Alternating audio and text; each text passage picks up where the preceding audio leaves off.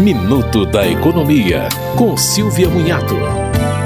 O programa de renegociação de dívidas do governo federal já foi lançado e vai abranger principalmente famílias que ganhem até R$ 2.640 e estejam devendo até R$ 5.000. O desenrola vai se basear na adesão dos credores, que serão incentivados a dar descontos sobre as dívidas, porque o governo bancará parte dos custos. Quanto mais desconto, melhor será a garantia do Tesouro. O pagamento será feito em até 60 meses. Os interessados devem aguardar o lançamento da plataforma do programa pelo governo, o que deve ocorrer até o final de julho. Você ouviu Minuto da Economia, com Silvia Munhato.